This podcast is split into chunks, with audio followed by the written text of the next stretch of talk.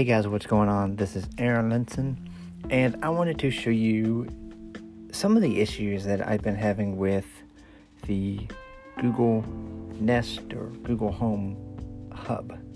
So let's get into it.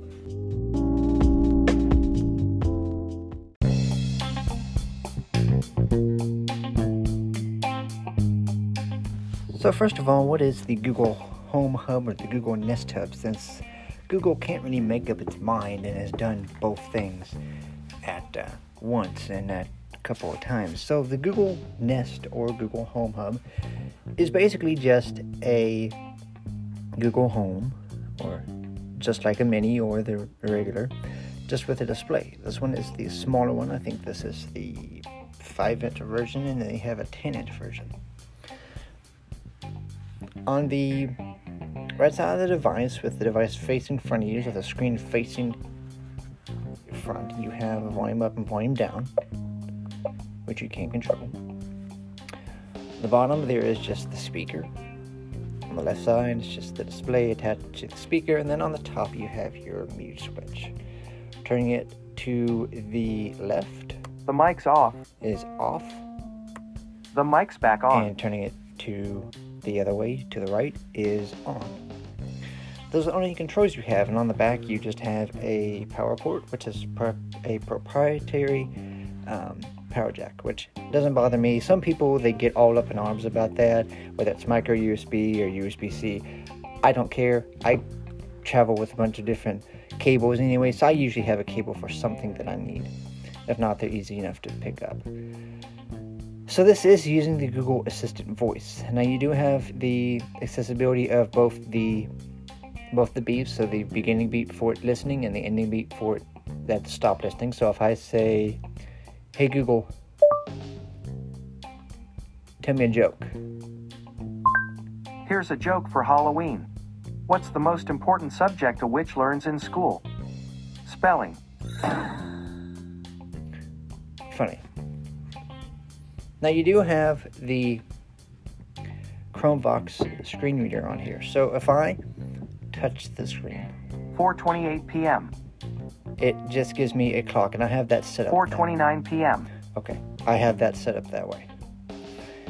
You do you you can do a couple gestures. So if I do a two finger uh, scroll down from the top, and I flick right, Web content. okay, Chromecast home. Fort web content. Chromecast home. Web content. Chromecast web content. okay. You can just do a one finger. You don't have to do two. Chromecast home. 420 hmm? web content. Okay. So it it doesn't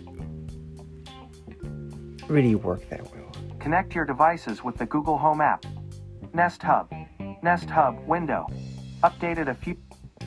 Okay, well, let me see. Connect your devices with the Google Home app.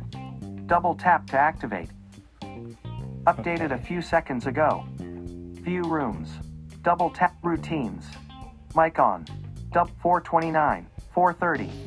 Okay, so that just gives you some information. If you swipe up from the bottom, you should get things with regards to settings here. Mic on. 430. Hmm? Nest Hub. Nest Hub. 430.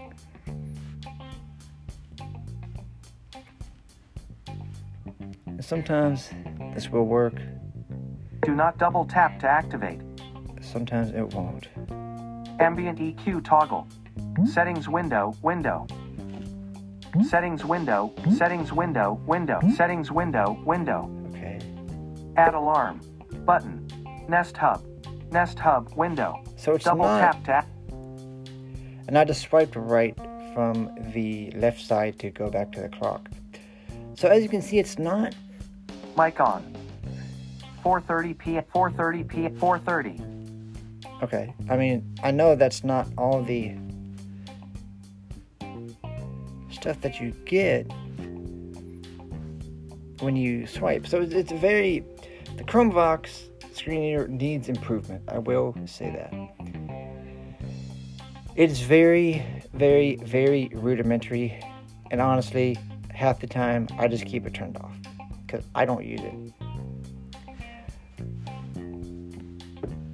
These go on sale, so I did get this on sale um, a few months ago, and I've been playing around with it and trying to figure out its nuances so I can present it to you guys in some sort of a light that says, yeah, you can go out and buy it. But honestly, just stick with an Alexa device or a Google Home that's not a display because those are a lot better, especially for blind people, or or even or even the Echo, uh, the Echo Show. I'm, I'm gonna get one of those and uh, see about that. But I'm interested in that because of the show and tell feature. There's no camera, um, at least on the smaller Google Nest Hub or Google Home Hub, whatever you want to call it. And to some, that's good. To some, that's not. If it doesn't do anything for me, then I'd rather not have it. However, you get the Google, Google Assistant, some say that's better than the A-Lady device, and some say it's not. Is it worth getting? If it's not on sale and you don't want to spend the money on it, then don't. If it's on sale and you're curious about it, I would get the smaller one over the bigger one. Um, when I do get an Alexa device, which should be here in a couple weeks, I think, um, I'm gonna actually replace the Alexa, uh, the Google Home hub with the Alexa device. From what I've experienced and what I've learned and what I've listened to on podcasts and read, the Alexa device and the Alexa ecosystem is just more powerful than the Google ecosystem at this point. Same thing with Android and iOS, but we can get into that for different, different, um, different topic, different conversation. And honestly, yeah, I love Google Assistant. I have it on my phone. I have all three assistants: Siri, Alexa, and Google Home, uh, Google Assistant. And I would stay away from the Google Nest Hub. This has been Aaron Linson with Lens Productions, and I will see you guys in the next podcast. Bye bye.